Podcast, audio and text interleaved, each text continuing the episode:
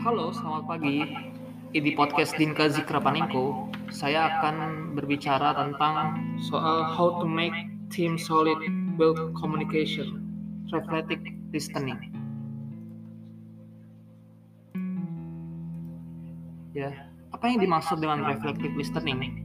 Kenapa reflective listening dan memberikan masukan bagi tim penting untuk dilakukan? Bagaimana cara mengatasi bias yang tidak disadari?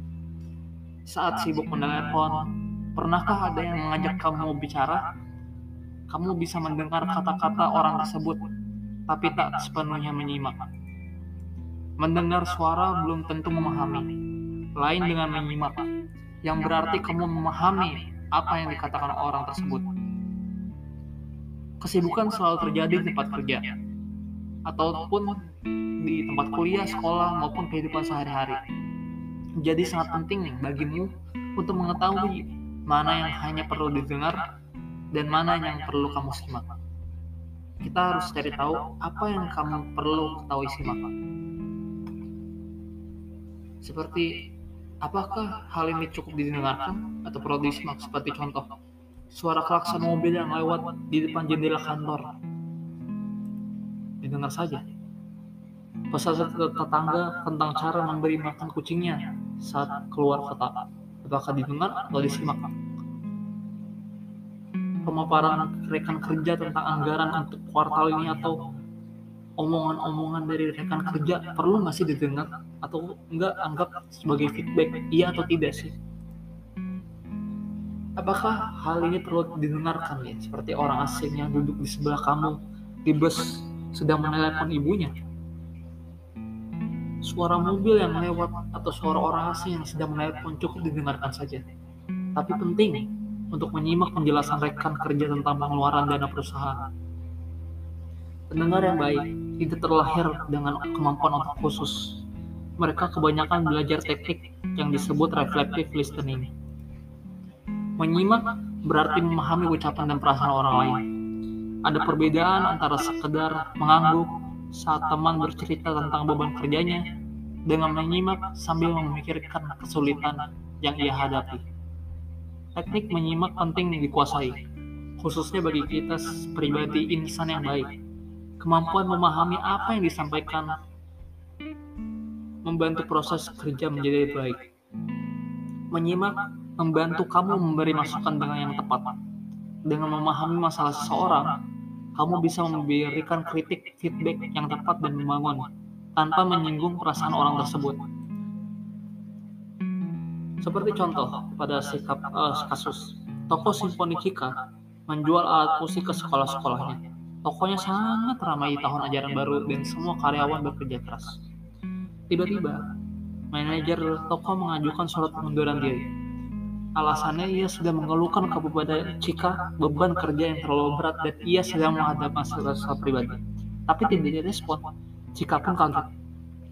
Jika Cika mempraktikkan teknik menyimak, ia akan paham bahwa keluhan manajernya selama ini bukan hal remeh.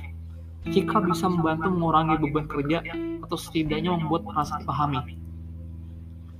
Tipsnya adalah cari kesempatan untuk bertemu dan bicara tentang seputar tantangan atau ada masalah yang harus diperbaiki yang mereka hadapi akan memperlancar komunikasi.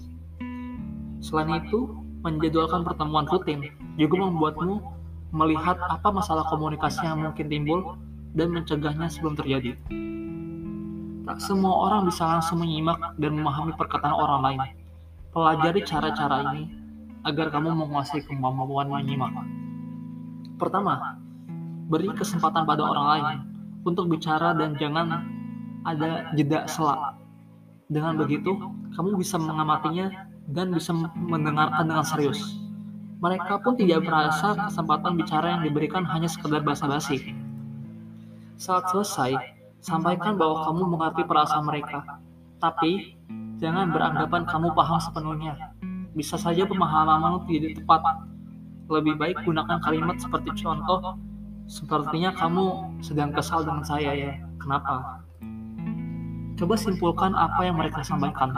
Mulai dengan kata-kata sepertinya, atau kalau boleh saya simpulkan, konfirmasi poin utama mereka semakin akurat, artinya pemahamanmu, pemahamanmu semakin baik. Masih belum yakin? Apa akan kamu yang dengar? Jangan pura-pura mati. Coba klarifikasi. Sampaikan apa yang kamu pahami dan minta konfirmasi. Apakah benar begitu? Atau mintalah dengan menjelaskan lebih dengan lebih detail. Saya sudah paham. Tunjukkan empati. Misalnya, saya mengerti kenapa hal ini untuk penting untukmu. Atau saya paham kenapa kamu merasa seperti itu. Memahami orang lain adalah langkah awal membangun tim yang sulit. Meski ada beberapa kalimat yang bisa digunakan untuk merespon, tapi yang terpenting adalah menunjukkan rasa empati dengan tulus, sehingga percakapan dengan anggota tim terasa hangat. Menyimak hanya salah satu bagian dari cara berkomunikasi yang efektif. Pastikan kamu juga bisa memberikan masukan yang tepat.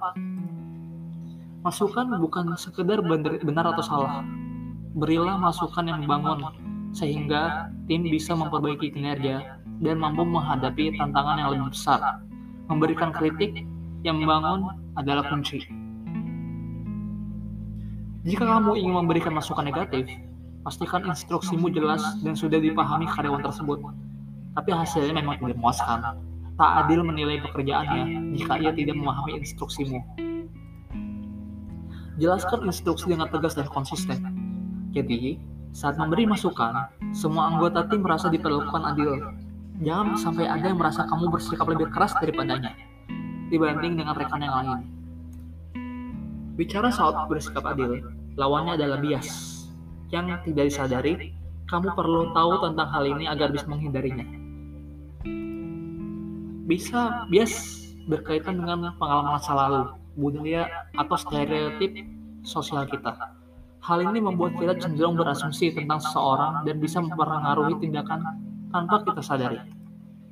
Contoh, kamu berasumsi anak muda usia 20 tahun sampai 24 tidak bisa menerima kritik. Saat memberi masukan, kamu sangat berhati-hati sehingga isi kritik kurang tepat sasaran dan mereka tidak bisa memperbaiki diri. Itu yang dimaksud dengan bias. Bagaimana cara mengatasi bias yang terjadi? tanpa kamu sadari. Mulailah dengan memikirkan ulang tentang asumsi-asumsi yang kamu buat. Asumsi bisa bernegatif atau positif. Misalnya, kamu bisa beranggapan anak muda tidak bisa menerima kritik. Tapi kamu pun bisa berasumsi, anak muda biasanya lebih cocok menangani kampanye di media sosial. Jangan lupa, asumsi positif dan negatif pun bisa salah. Bisa jadi ada karyawan muda yang tidak takut menerima kritik. Ada juga yang malah tidak paham sosial media, meski usianya tergolong muda. Maka, sebaiknya nilai tiap orang secara individu dan diskusikanlah kesempatan yang ada sebelum memberi tugas. Biarkan mereka sendiri yang menyarankan apakah ini tugas yang sesuai atau tidak dengan kemampuan mereka. Cara terbaik untuk bersikap adil dengan tim kerjamu adalah dengan membuat sistem untuk menyimak dan memberikan masukan kepada mereka. Seberapa sering sih kamu bertemu dan memberikan masukan gitu ya? Apakah sebulan atau berapa kali? Bagaimana cara kamu menyampaikan harapan atau instruksi kepada tim? Seberapa sering tim bisa memberikan masukan kepadamu tentang pengalaman kerja mereka? Seberapa sering kamu membicarakan soal tugas atau peluang baru dengan timmu? Jadi seperti itu. Terima kasih. Sekian dari saya sukses selalu dan berikan feedback yang menarik oke okay?